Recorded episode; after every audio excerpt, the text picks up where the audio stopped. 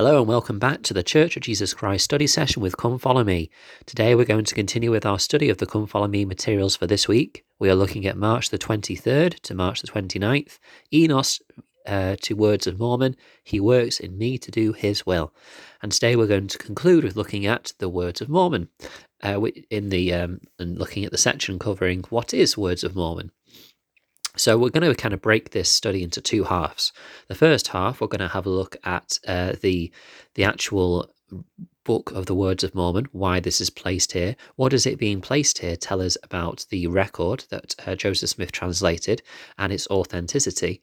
And then we'll, in the second part, look at the um, content of the reign of King Benjamin and what we can learn from his reign and uh, amongst the people of Nephi.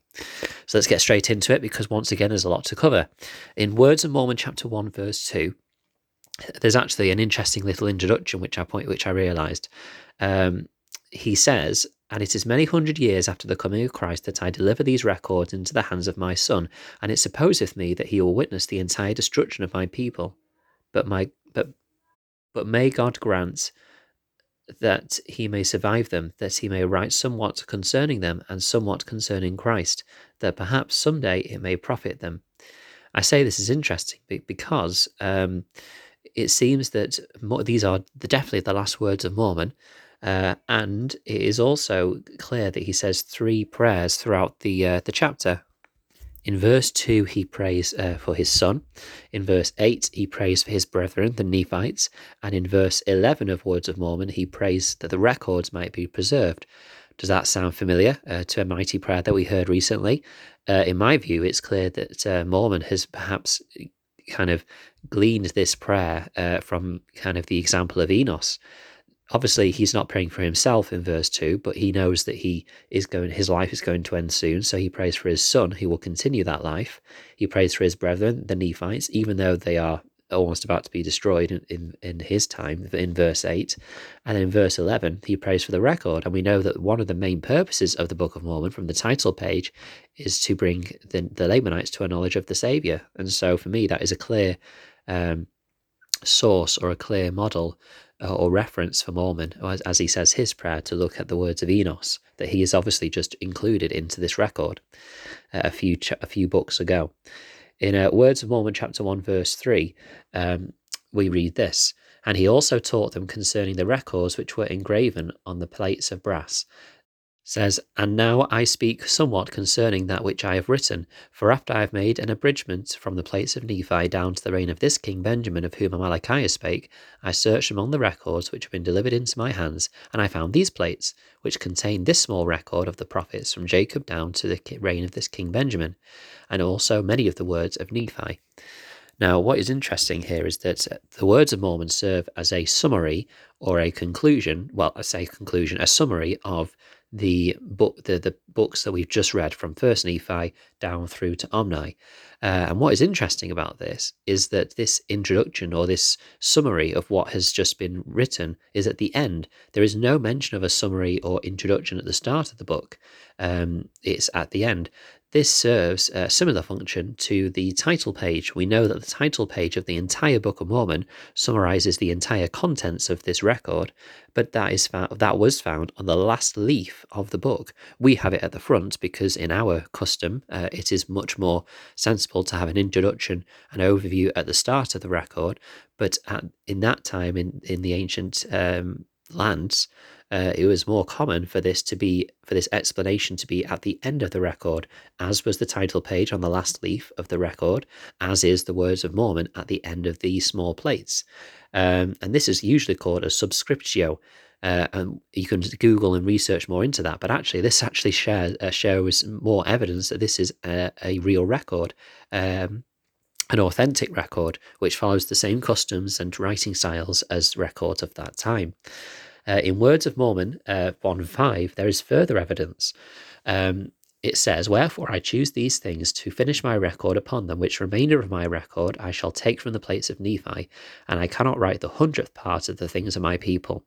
Now, firstly, it's interesting that it says that he's only he's only abridged a hundredth part of what his people said. If you take the Book of Mormon as it is now, and multiply it by 100, what would be on it would be enough to cover 15 feet of plates, uh, which is astounding. So you can just imagine him in Mormon's cave or, wherever, wherever he's keeping these records, just the amount of records that he's having to dig into, look around in, read, study, and then decide through the Spirit what to include. I mean, this was a, a huge undertaking, but obviously he was inspired by the Lord to do so. Um, however, what is also interesting is how is what rec- evidence we have uh, for the records today. Um, there's um, a lot of research which suggests that the the words after the words of Mormon were translated before the uh, the words from First Nephi to Words of Mormon.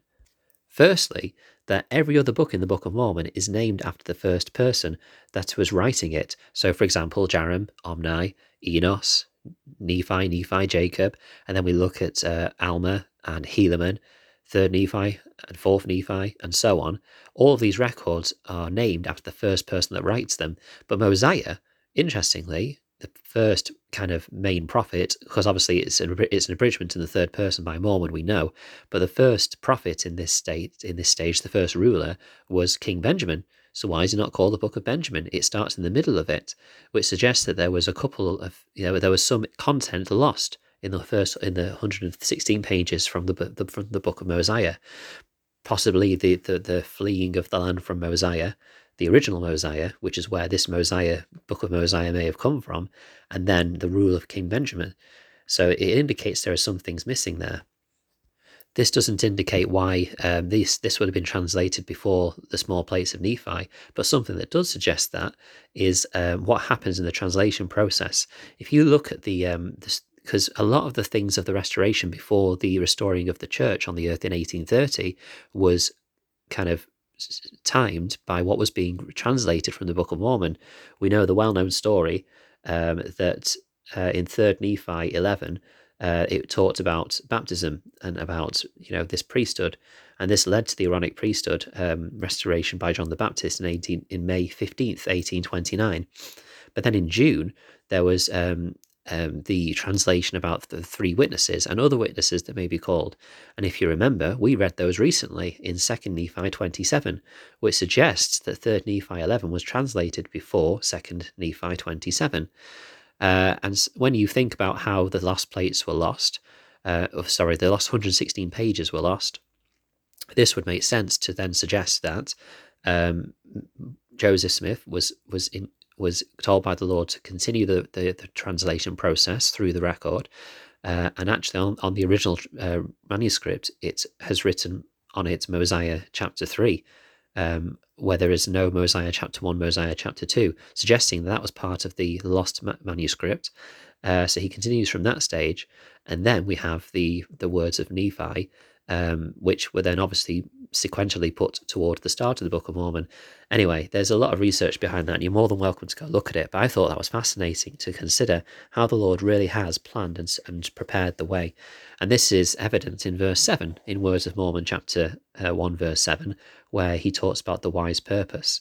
Um, in April 2019, um, Elder Brook B. P. Hale said this in a talk called Answers to Prayer. Quote, the Father is aware of us, knows our needs, and will help us perfectly. Sometimes that help is given in the very moment, or at least soon after we ask for divine help.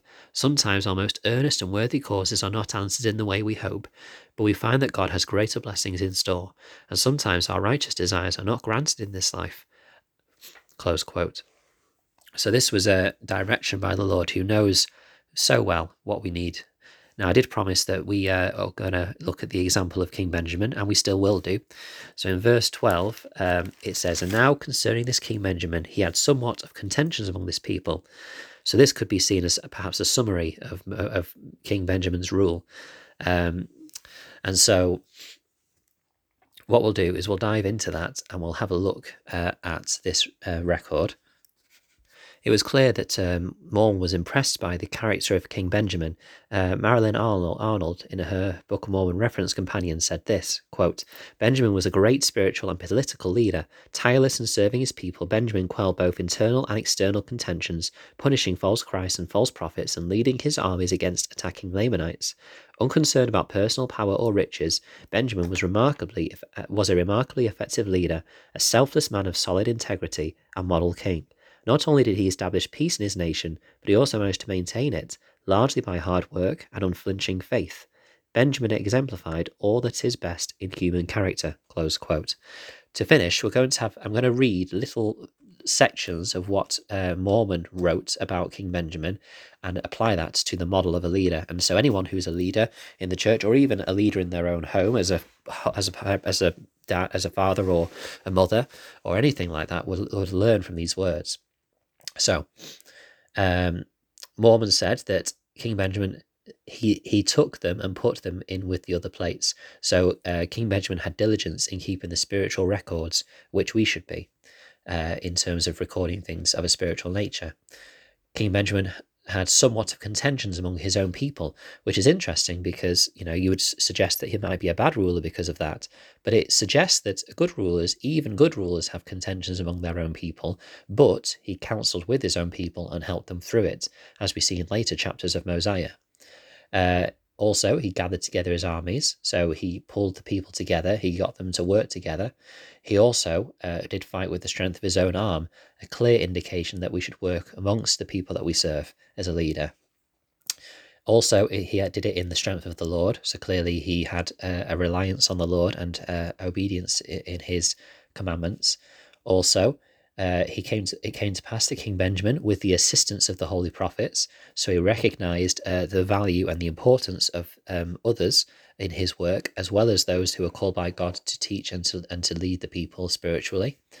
Uh, King Benjamin was a holy man and did reign over his people in righteousness. I think there's an obvious um, kind of link that we can use there.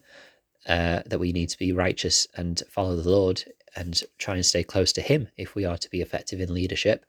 And then finally, uh, in verse 18, he did labour with all the might of his body and the faculty of his whole, whole, oh, whole soul, which indicates the effort and the desire which we should put into our leadership. So, a lot to study there with King Benjamin. Uh, so I suggest from verses uh, 10 to 18 of Words of Mormon, you have a closer look at that because King Benjamin did have a wonderful uh, example uh, to, to mm. give us.